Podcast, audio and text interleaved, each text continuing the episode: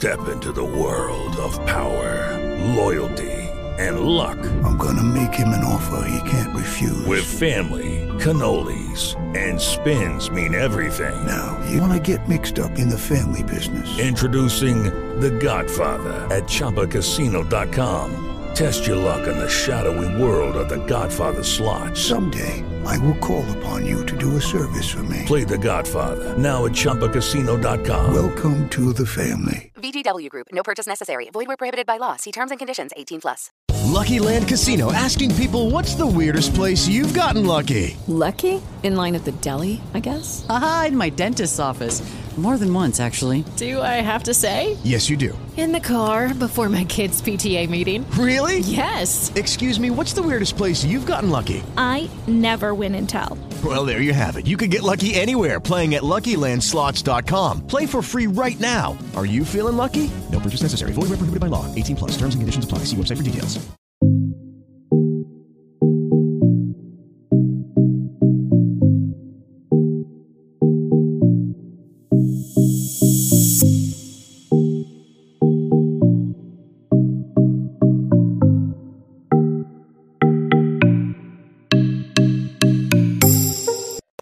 And welcome to Eephus and the Southpaw. My name is Anthony. They call me Eephus Tosser, and I'm sitting here with the lefty, Michelle.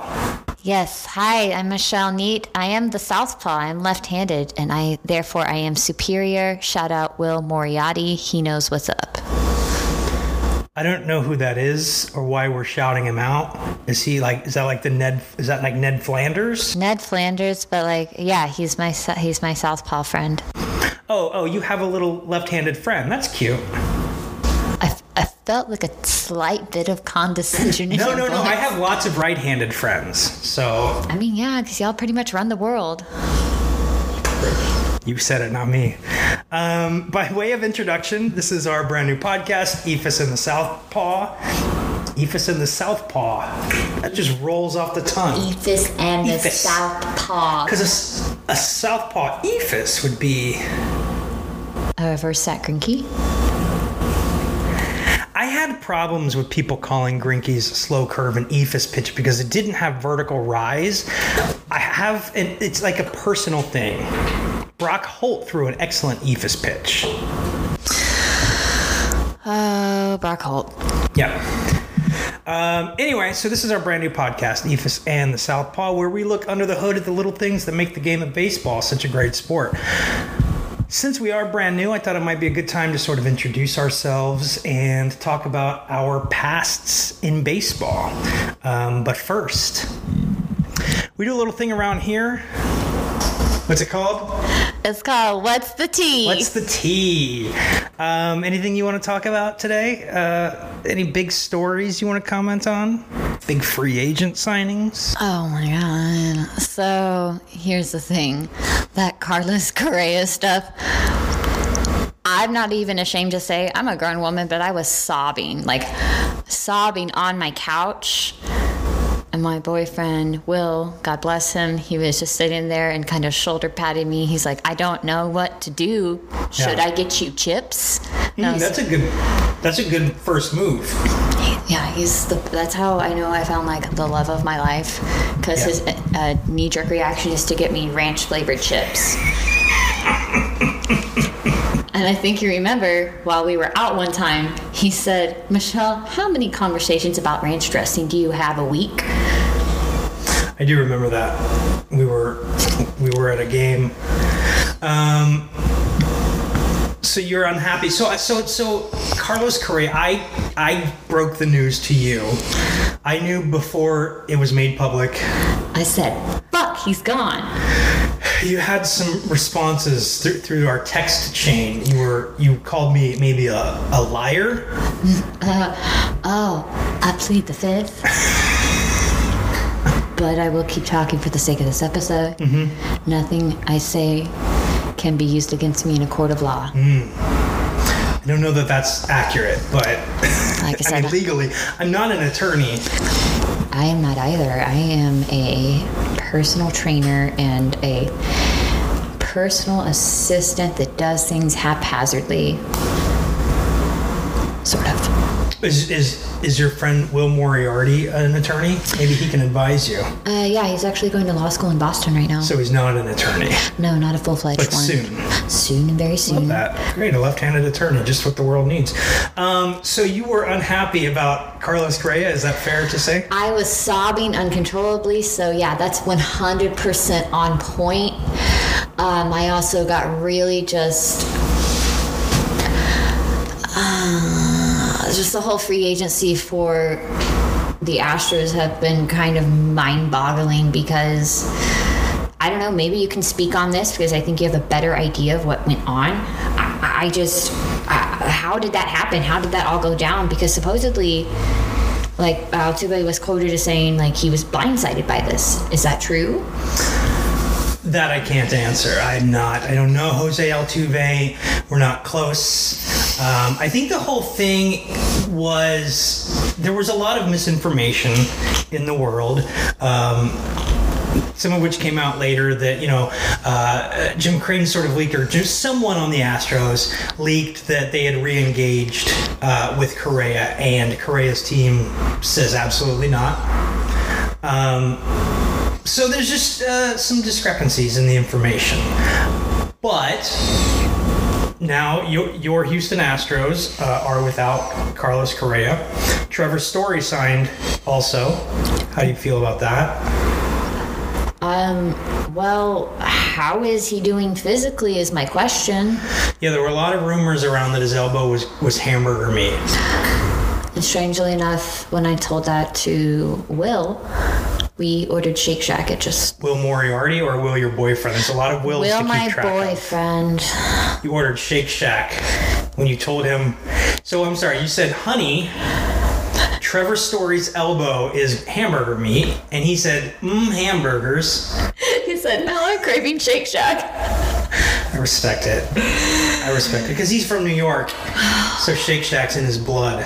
Okay, I'm gonna say something that is probably going to get me shot. Shot? Shot. But as much as I love Whataburger, and it's still fantastic, Shake Shack gives it a run for its money. In and Out is trash. Well, you're wrong about In and Out. I'm gonna say this. Okay, so I don't like. This is a, definitely a one-sided rivalry. Like Texans really like to go after In and Out. It's ridiculous. It doesn't make any sense. It's this weird one-sided rivalry. Californians don't do this to Whataburger, but I'm going to say this. When I was in Houston last year, I tried Whataburger. I really wanted to like it. I tried it very quietly. I wasn't gonna like make an announcement about it. It was mid. It was mid. I mean, listen, I feel like honesty is the best policy. And if we're being honest, you might be onto something. I take back what I said about In and Out. Uh, I just don't like their fries. To Their fries are so bad. It's a problem. Yes, Shake Shack. I feel like wins in that category. Sure. Five Guys pretty good too. Oh man, there are so many good. Yeah. They know the police. Listen, I live in a crime-riddled area. Well, likely they're going away. They're not coming. So I mean, I feel most comfortable in uh, areas with a high rate of crime. little taste of home. Boy, oh boy, especially right now in Houston. Lord Jesus. Oh yeah, I hear it's pretty bad. But um, okay, so let's move on. Let's move. Let's move into the. Let's. So we kind of just touched on it. You kind of just brought it up. Um, I wanted to just like, where did you grow up? How did baseball into your life? Did you play baseball? Did you watch baseball? Talk to me about about young Michelle. Oh, young Michelle, she was a she was an interesting cat. Um, oh, I got into baseball because so I was born. Uh, I, I wasn't born in Houston. I was born right outside Houston. Uh, I guess if you can call Abilene right outside Houston on an Air Force base there. And then pretty much right after I was born, we moved to Houston and we lived in Houston for quite a while. Um, but uh, I was somewhere between six months to like somewhere when I was six months to a year and a half. Uh, I don't know really because that timeline was fuzzy and my cognitive abilities. Obviously, You were a baby. I was a baby, Yeah. and that's when I was taken to my first Astros game at the Dome, the Astrodome. And uh, I mean, pretty much from there on. My dad will tell you that it was me who just kind of took to the game of baseball. Uh, I never got to play because I had a lot of issues with my lungs, being as I was an extremely small child. Uh, but I always wanted to. So when I got older and my lungs were, you know, strong enough, I mean, now it's not an issue because I'm ripped. Uh, I started to, I went out and I just Googled baseball coaches and I hired a baseball coach to Wow. learn how to play because I really want to, and this is still the thing, this is still the uh, goal. I want to work in the MLB with underserved players. Uh, Houston is my first and I can't say only love because I do love my boyfriend, but And Whataburger. mm, Wow, okay, it's crumbled. It really just in the last three minutes. yeah, yeah, yeah. Um, I just think that the uh, I think that I used baseball as something that kind of stabilized me because things were super chaotic when I grew up. So anytime that popped off or anything was popping off in my home, uh, I went outside and I threw whatever ball I could up against the side of the house. Um, I mean, I'm not particularly skilled now. I do have a wicked cannon. Uh, pretty strong. From the left side. Yes, from the left side. Uh, You're like Garrett Crochet. I feel honored to be mentioned in the same sentence. Um, but I guess it's not an overly complicated story. I don't know how detailed we want to get, but That's that's the story. I just I love the Houston Astros with my entire heart uh, and my soul. I feel that um, because it goes beyond baseball for me, and especially like if I look back and I go over, you know, the course of my life, the one thing that has been there, that has been that constant, that really held me down, especially during super hard times, and um, I'm gonna get a little emotional because that's I'm just dramatic We're being vulnerable here. vulnerable. Um, when my uh, brother passed away in 2020, it was a really hard time. And the only thing, like the only thing that made me get out of bed, the only thing that you know made it worthwhile, like to get up and like make sure I fed myself, because it's a pretty gut wrenching experience to lose a younger sibling and then have to watch your parents go through that.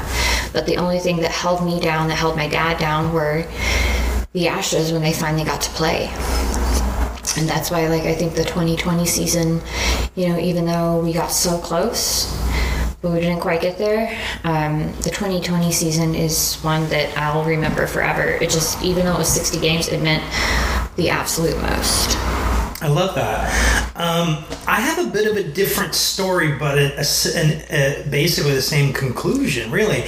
So I grew up in southwestern Ohio, um, in a little town called Huber Heights, Ohio, um, outside of Dayton. So I grew up watching the Reds. That was my experience. Um, Joe Nuxhall, Marty Brennaman uh, on the call on television, listening to them, uh, taught me the game the guys growing up, Chris Sabo was my guy. I was always a Michigan fan. Don't ask how that happened, but I was a Michigan fan, and I was a third baseman, and I wore glasses. So Chris Sabo was like a god to me. So he's got the like the rec specs. Um, he his nickname was uh, Spuds MacKenzie, which was my nickname based on the party animal from I think it was Bud Light.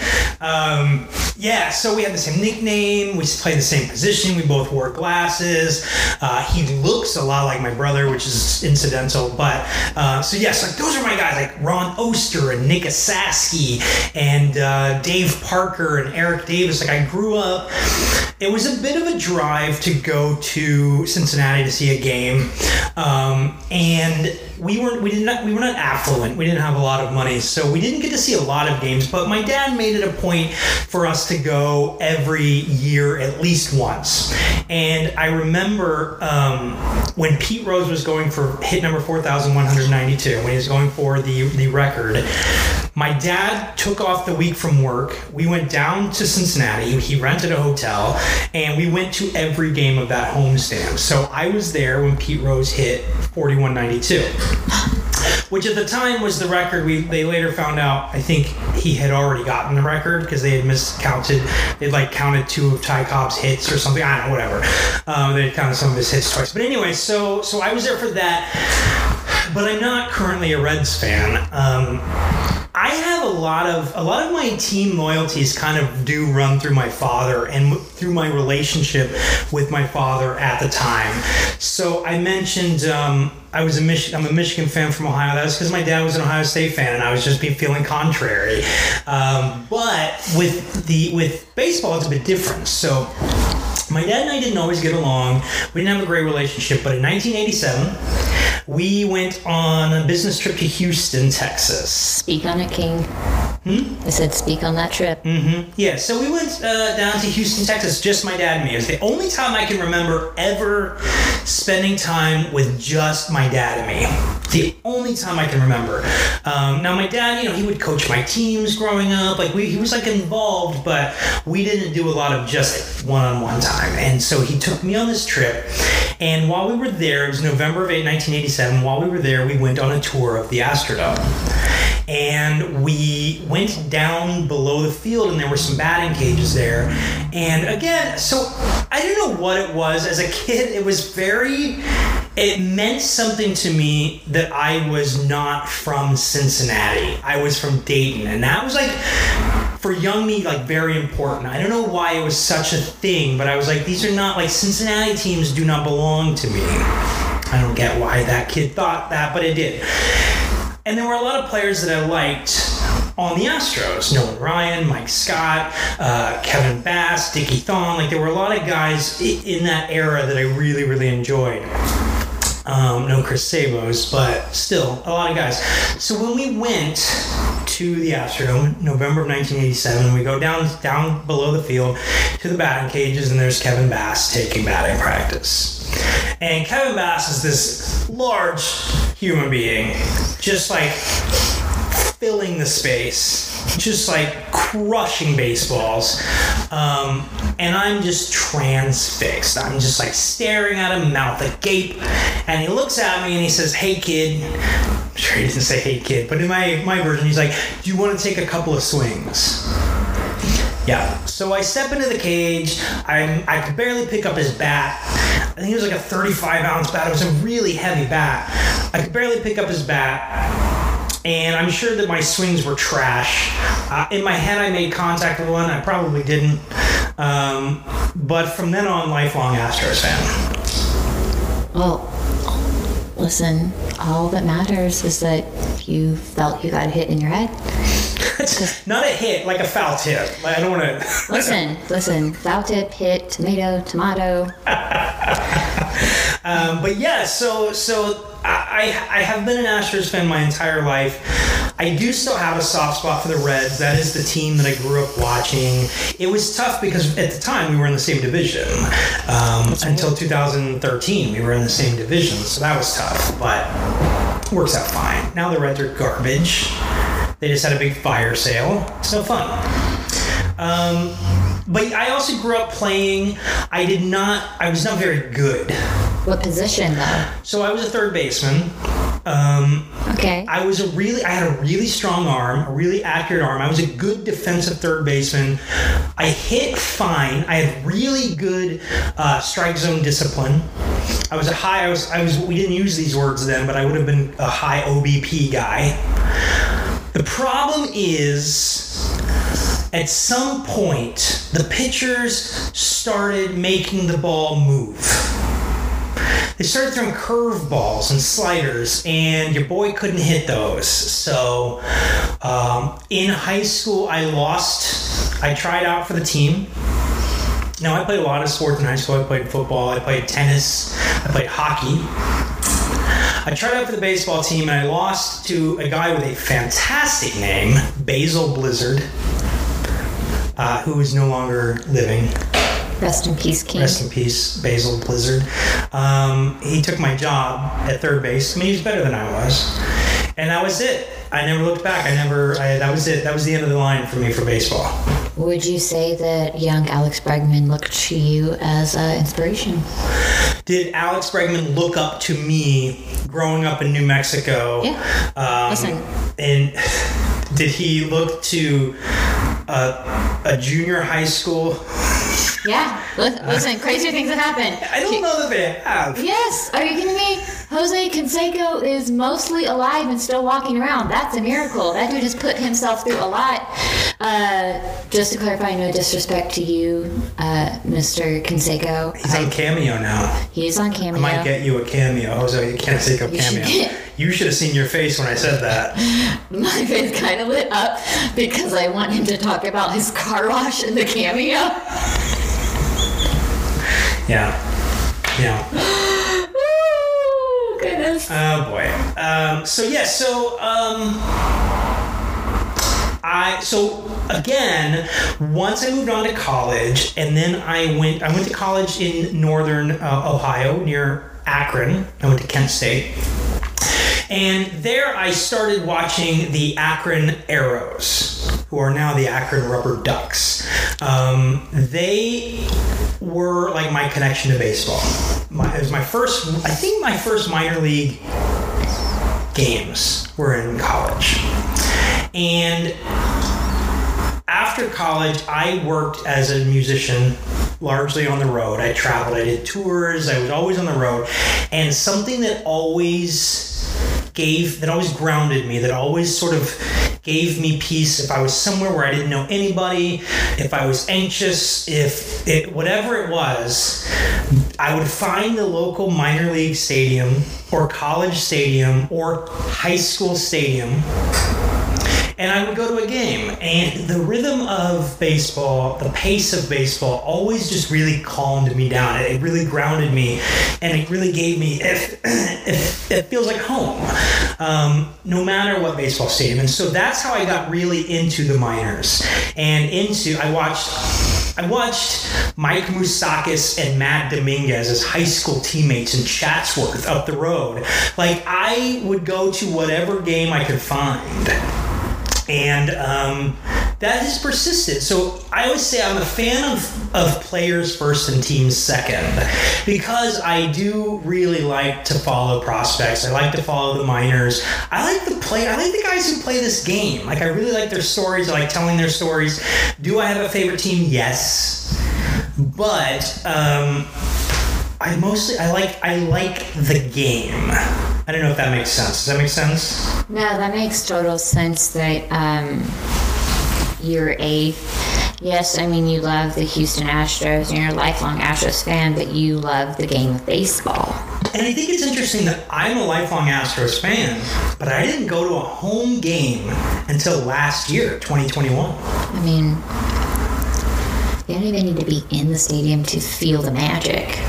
They won every game I went to. I went to four games. Okay, so where were you during the World Series last year? Well, I was in Houston, but I wasn't at the games. Okay, well, I'm gonna have uh, the front office have a chit chat with you. Maybe send Dusty Baker after you.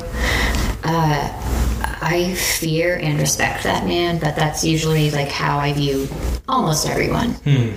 I fear, respect them. Do you fear respect me? Of course. Really? Yeah. I mean, why not? I feel like that's. I respect you You more than me? I fear you. Yeah. If that makes sense. So as you've grown up, you've moved around the country, you've lived in a few major cities. Um, how has how have you maintained your fanhood? Well, um, I've maintained my fanhood by keeping pretty close tabs. So I have a subscription to the Houston Chronicle, and I um, I have a routine. I have a routine, and it's I, I go down the list and I. So I check, like, I read up on the Houston Chronicle. I read, uh, you know, I check out Bleacher Report. I check out, uh, check out ESPN. Then I check uh, Blummer's feed, uh, Todd Callis's feed, Julia Morales' feed.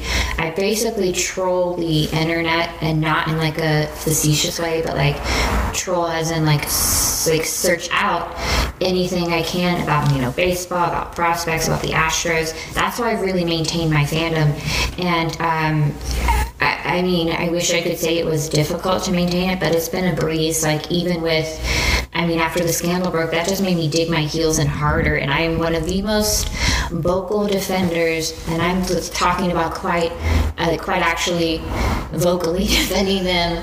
Uh, at the and this was prior to the scandal, but uh, so in 2019, uh, I think it was Game Three or Game Four of the ALCS. Greinke was starting, and they ended up winning that game, and it was in Yankee Stadium, and people were trying to talk smack to Greinke, and I I got in their face, and I was like, uh, expletive, expletive, expletive. Expletive your mother, Oh. blah blah. You went right after the mother. Uh, yeah, because they were talking about his mother, so I'm going to talk about their mother. Sure. I understand it's unnecessary to shout back at the uh, mouth breathers, but there is like a primal instinct I there's a catharsis to it too. switches on, and I'm just like, no, you ain't going to run your mouth about my boys. That's like, Because I am a nerdy Jewish boy from the Midwest, I do not do that because I'm pretty sure I'll get punched in the fa- in the face. Oh, uh, there were some physical scuffles, nothing too severe, nothing that really called security over there too much. But I think what really threw the security officers off is it was me, and I'm the size of like I'm like a Polly Pocket with an aggression problem. and against like talking smack and squaring up to these dudes, just like a mouth breather from Staten Island, who uh, I have no problem. Like I'll name names off the air, but he don't deserve that. He don't deserve that smoke. Like Oh, I know who. Do I know who? Oh, maybe not. maybe, but um, this mouth breather from uh, he, he wanted to he was trying to square up with me and i was like i dropped my i had like a thing of like chicken fingers or something so i dropped it and then like i jumped up on the bleacher because i needed to maintain like eye level contact it was still like a Yeah, foot she's shorter at a height disadvantage. And so, like, I I wanna, I'm so sorry to cut you off. I want to back up. You threw away your chicken fingers? No, I set them to the side. Oh, okay. I never waste chicken tendies or nachos.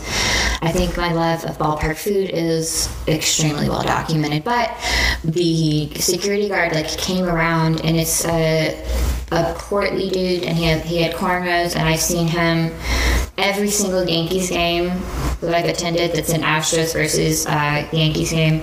I've seen him. He like rounds the corner, he just starts laughing just starts laughing because he sees me and he's like, "This can't end well." For some reason, this is why I don't get some Yankees fans. No offense to uh, ones that are friends of the podcast, but he stopped the confrontation like mid at like mid sentence, and then he like his face changes and he's like, So, how would you feel about going to dinner Oh. later this week? And I was like, I honestly would rather lick the stairs at the stadium. Because inevitably, if you did that or like any public surface in New York, you'd get like multiple diseases. Well, I wouldn't recommend anywhere licking public areas. Listen, Like, I, I don't recommend it, but if given the alternative between, and this is no, no, no, I know. I'm- I'm just saying I don't think that's unique to New York. I think that we need to give New York a break on that because I feel like, listen, there's a pandemic. Don't lick things that don't belong to you. You don't. I mean, yeah. I think I'll stick with that. Don't lick things that don't belong to you. No, I'm, I'm gonna. I'm gonna stick with that. Um, I think it's funny that I asked how you keep up with, with your team, and it's turned it now into you fighting people. Hey, this is not the first time it's well documented that this is why, in that time, there was no violence juice involved. And I say violence juice, but I maintain it. Um, I just, you know, I stay relevant, like I read up, I stay informed, you know, uh, check out, I check out, uh, you know, Baseball America, pretty much any fan, anything, every site. I have them bookmarked in both my Chrome browser and Safari. I'm just like very dedicated. It's something, and this isn't, this might be unique to baseball and the Astros. I just, I don't think it is. But um, if, when I like something and I enjoy something or someone, I, really enjoy it, and I want to know. Like, I take it, I take my fandom seriously. I take my love of the game seriously.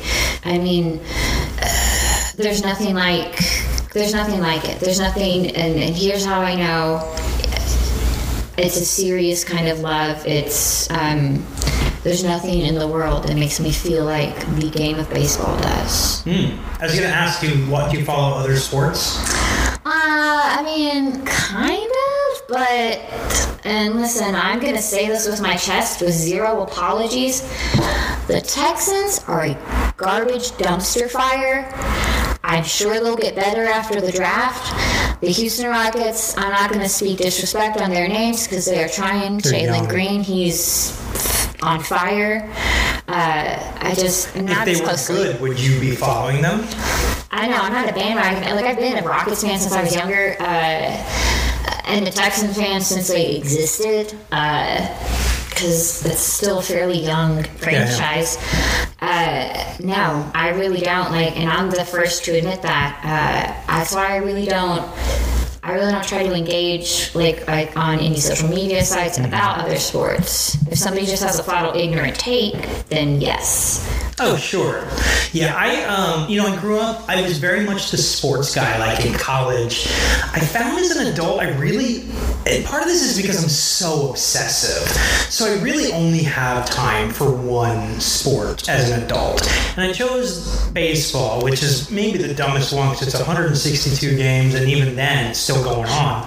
Um, yeah, like I grew up watching him playing football. I grew up watching him playing co- college football. I never really got into basketball because it was always during hockey season, which I grew up watching him playing. So, um, I grew up watching him play tennis. But yeah, as an adult, like I don't, I don't follow any of those um, at all, actually. And so I, I think that's very interesting. Some people are like sports people, like they follow all of the sports, and I just find that good, good for them, but also.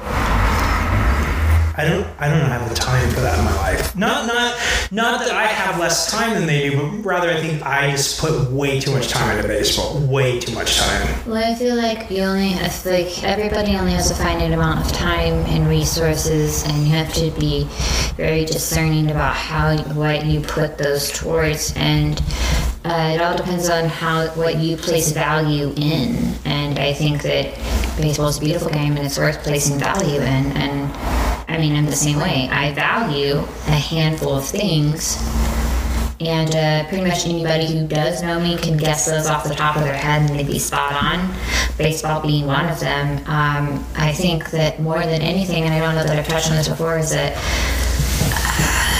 I maybe in other cities it's this way, but I think especially in Houston, it's really cool how there is a sense of community, and at some points, I mean, we as I mean, Astros fans have been through a lot together. And so I feel like there's that a sense of closeness with the majority of, I mean, not all, but the majority of. Um, I mean, that's. Yeah, and to speak on that, I mean, I think that even goes back before the cheating scandal, which obviously sort of hardened us because we had to, you know, we had to kind of take on all comers at that point. But even before that, I think when you go back to 2009, 2010, and then into the, the 100 lost seasons, you know, 11, 12, and 13, like, I just think we really, those of us who actually followed the team, especially then, we kind of had to like dig in. Like, it was like, if you're going to root for this horrible team, like you have to care about where it's going. So you did kind of have to like dig in and like really get your hands into that team. I think. So yeah, I agree with you, and I think uh, you know it's been interesting to me because I grew up. Grew up not knowing any other Astros fans. I lived most of my life without knowing any other Astros fans until I started blogging about the Astros in 2009 was my first blog. And then a couple of years later, um, I joined Crawfish Boxes over at SB Nation. So I wrote for them for two or three years, primarily doing minor league coverage. But that was really the first group of like Astros fans I ever met. And then, um, and then really like through Twitter, I connected with a lot of people. And now it's like, um, now I have like, it's, it's a very interesting thing. Now I have like friends in Houston solely because of of the Astros, which is interesting. You mentioned earlier that you went to an Astros game in New York. Did you go to non-Astros games in New York? Like, do you just go to a game sometimes? Like, what is that like for you? I did like when the um, gosh, when uh, it was the uh, Staten Island. I've been to, like a, a Staten Island Yankees game. I've been to a Brooklyn Cyclones game. Um, I went to. I mean, I like the Brooklyn Cycle. I like MCU Park. It's really nice. It It's is got really the, nice. the roller coaster behind the outfield wall. boy, that roller coaster is very fun. I've never been on it. So that was my fun. only my only time to Coney Island is actually to go to that park. I watched Michael Conforto hit his very first professional home run That's bonkers. at MCU Park. Can I uh, interrupt us for a second? Of course. So, um,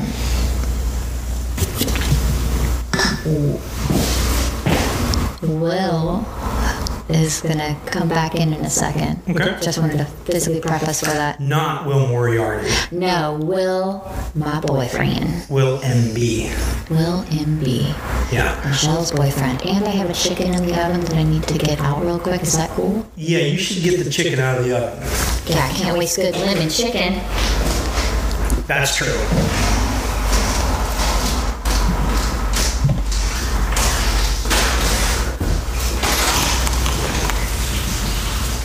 Folks, I think I burned it. Did you? Maybe. Messy. I just got too into this podcast.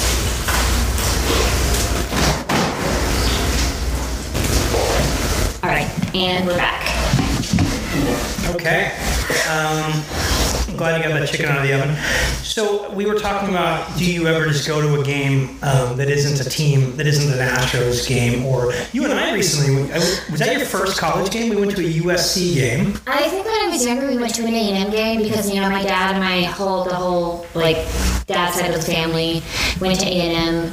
Uh, I probably would have gone there had they not eliminated the legacy scholarship the year before I entered college. Uh, so it was community college from there.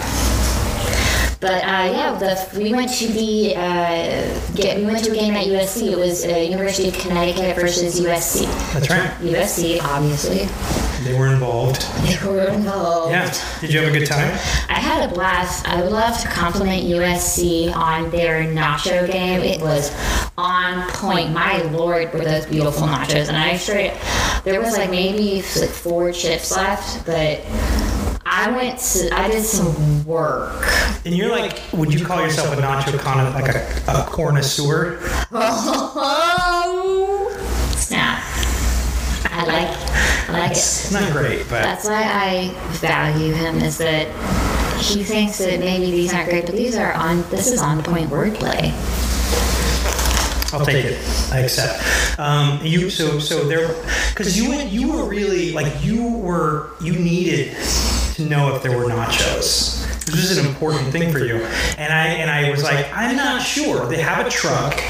I know they have chicken tendies, and I think that got you off the ledge. You were like, okay, Yes. that's a fine backup. Yes, I think that um, if you know the Yankees haven't done it already, they need to make sure that uh, at their games from this point forward, they make it very clear if they do or do not have nachos. So that shit drove me crazy last year. Do you mean like how Minute Maid announces whether the roof is going to be open or closed? Yankee Stadium should announce whether they have nachos or not. Yeah, because Yankee Stadium is poverty because they don't have a roof. So they let weather mess up their schedule. The least they could do is announce their refreshment schedule. Do they not always have nachos? They did not at all last season. They had like a handful of things. Like they had like the, the garlic fries are so, like are so good, and then they had like uh, you know like the King Hawaiian branded like Hawaiian bread rolls. Do I ever? They had um, so they had a, a little like stand in Yankee Stadium, excuse me, uh, and they had sliders like little chicken sliders, and they had like chicken tenders, and you could buy like a bucket of sliders and fries and tenders for like twenty five bucks. And I remember uh, Dro, who is a Yankees fan, he came with us. Uh, uh, my boyfriend Will came, uh, was there. Um, Kush was there, and uh, These are all humans. Yeah, these are all real human beings, just for clarification. Uh, was there, and that fed all of us that evening. That's For $25? For like 25 bucks. It was a really good deal. Was it nachos? No. But, you know what? I'm a resourceful person, so I need do. I find, his, in my experience, the chicken tender fry combo is always the most filling for the least money.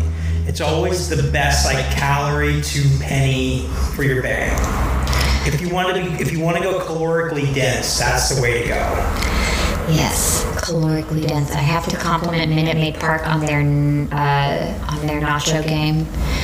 Um, but anyways, let's go back to USC. So USC, that was uh, versus University of Connecticut. The University of Connecticut really put it to USC, and I gotta say, it was one of the most enjoyable experiences because I'm like, oh, oh my God, this is what it feels like to watch a sport that you love that you're not heavily and maybe to an unhealthy point emotionally invested in. I understand this. I'm self-aware. I know that it's emotional transference. I put too much. You know what? No, I'm not even going to say that. There's no such thing as putting too much value in baseball because it is invaluable. But it was thoroughly enjoyable, and I found myself. Um, I mean, I was taking like furiously detailed notes up until the point where I got up and got nachos, and after that, it was just like game over. Yeah. You're a human. Um, I, on the other hand, do not eat at baseball games. Ever. Is there a reason why? Yeah, so, you know, I mentioned earlier that I like have blogged about the minor leagues, about prospects, I'm really into prospects. I kind of feel like when I am at a game, and I know this is a bit silly, but I feel like I'm working. Um, and so I feel like like I'm taking video, like I'm I'm taking notes, I'm doing the things, and so I don't I don't want to get up and go get food. Um, I don't really want to like put down my work to, to eat it. Sometimes I might. Like when I was when I would do uh, when I was writing for the crawfish boxes, I would frequently get media credentials, and so I'd be in a press box. So that's a little bit different because you get a, like a desk, like you can put food down and eat and do the work. It's fine. But in a in the like regular part of the ballpark, it's really difficult. In my experience. Yeah, it was pretty difficult because at the point, like, I had just paused, like, taking notes, and at that point, I was just so full up with, like, nacho cheese that I couldn't manage to take notes. I, only thing I could manage was to cheer on the uh, young man playing shortstop for Connecticut because he's from Brooklyn, and I would say, let's go, Brooklyn! And then for some reason, I felt the urge to shout, I know that's not your name! That's right. You did. That's true. Um, do you remember what his name was? Uh, I don't remember what any of those players' names were. I did meet a super nice, I think he was a parent of one of the players.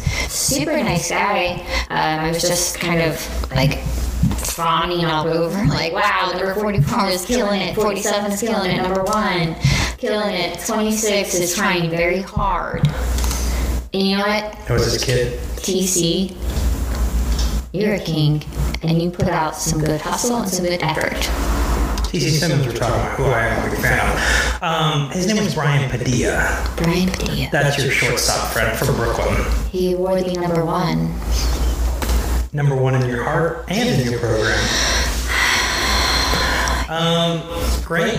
So, will you be going to more college games, more minor league games? Will you be going to, dare I say, Dodger games? Will you be going to Angels games now that you live on the West Coast? Um, I'll go to Angels games, but I'm gonna have to like mentally and physically prepare myself if I'm gonna go to Dodgers games because I'll be honest, um, the there is a level of talent in their organization. I will commend them, and um, I mean.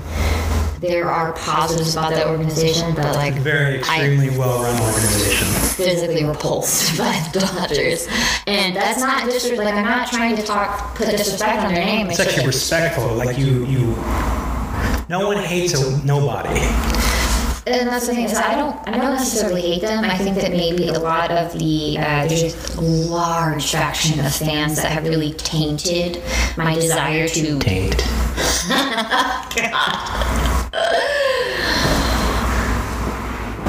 This is why he is my podcast partner.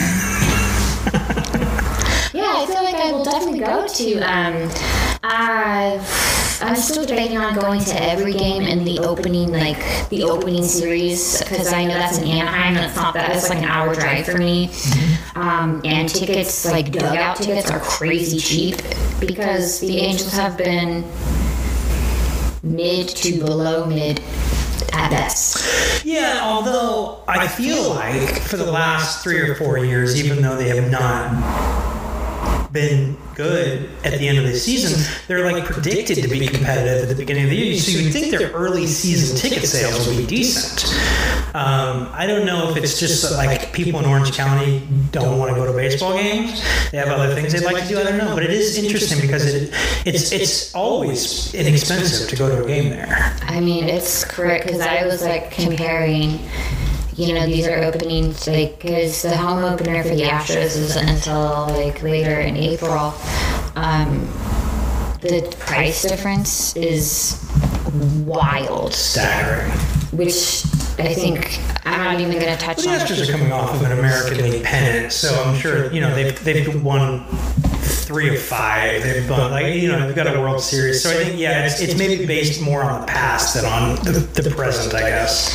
Yeah, and I, I feel optimistic about it all. But yeah, I've, um, back to your question about I do see myself going to some games. Uh, I will probably um, only go to like the Angels games, or you know, if whoever the Astros are playing, I will go. I'll go see them. You would only go to if they were playing the Astros, probably. Yeah, I mean, if you were ever to be like, hey, let's go to a such and such game, I mean, if there was a team that came through that has a player that I like, because as I've gotten, um, you know, as, as, as, I've matured as a person and um, as a fan, I have kind of started veering towards like, uh, obviously the Astros always be my first love, but um, players. Um, and the Angels have some pretty uh, fantastic players. got Shohei Ohtani. My lord.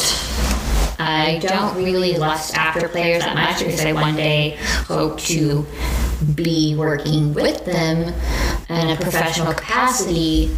Uh, but Shohei Ohtani is chef's kiss. Um, so speaking of that, um, as we move into 2022, and you now live on the West Coast, and and you know the Astros, uh, we're two years into the scandal. I think people are starting to finally move on a bit, at least to sort of the the everyday uh, fan. Um, now that you're on the West Coast, and you you are in the same city as ish as a division rival. Um, how do you see your fandom changing this year? Now we're doing a podcast. Like, how do you see not necessarily your relationship with the Astros, but your relationship with baseball? Do you see you see any any changes coming? No. Um, I feel like, uh, at, at least at a major league level, no. Um, I feel like uh, having been, I'm fortunate enough to, you know, be your friend, be your podcast Did you say partner. unfortunate enough No, no, to be no, my no. friend? No, no, fortunate. Gosh, How no. dare you? Oh my gosh, what have I done? Sorry, I, I cut you off because I was horribly offended. So you, sorry, sorry, go on. Lies. I did not say that. I, I said believe I'm that you didn't sound like fortunate that. enough. I am blessed enough to be your friend and your podcast partner, and I think this is um, you've really gotten me into. Now I have paid attention, but not in as great of detail to prospects and to. Um, just like college players, I think that for uh, minor leaguers, I have paid like uh, paid attention to. I do a lot of. I, I don't like to publicize this, but it's an organization that I've you know worked with for the past You however many. You years should publicize this. uh, Adopt a Minor Leaguer is uh, an organization and uh, that I've been very involved with. Uh, there are, um, I mean, there's a player that I uh, was sponsoring for a very long time, and I still help him out. But and there's another independent, uh, an independent league player that I uh, am newly sponsoring, and I refrain from using their names just because the whole aim of that organization is to protect player anonymity. um, because it's not always. I mean, it's really hard to feel very like It's a pride thing. uh, ob- absolutely, and the thing is, it's um, appalling that. That's. I feel like that's a whole other episode, but and I'll get into that. And in fact, that's our next episode, I believe. So we'll be talking about treatment of minor leaguers very soon. Yeah, I think that's where um, I think that my baseball fandom. Uh, I mean, maybe it's not my baseball fandom per se, but I think that a lot of like w- where uh, my line of work is going to take me is working with those minor leaguers because I feel like there's not enough people. Uh, not enough people speaking up for them. There is increased in, uh, attention, but uh, I want to work with those who don't necessarily uh, get the love and attention that they need. Love that. Um, great. I think that's an episode. Yeah, so it's been, um, it was an adventure, it was a learning experience. We had a big uh, learning curve at the beginning. Oh, Lord. Then we got on track. And uh, next time we'll know what we're doing. Yes, it'll go a lot smoother because I will have my ducks in a row, my rubber ducks, if you will. Mm, I will. I definitely will. Um, so, parting words of wisdom. Uh, if there are to be any, I would say uh, don't lick things that don't belong to you. And um, we'll see you on the next one.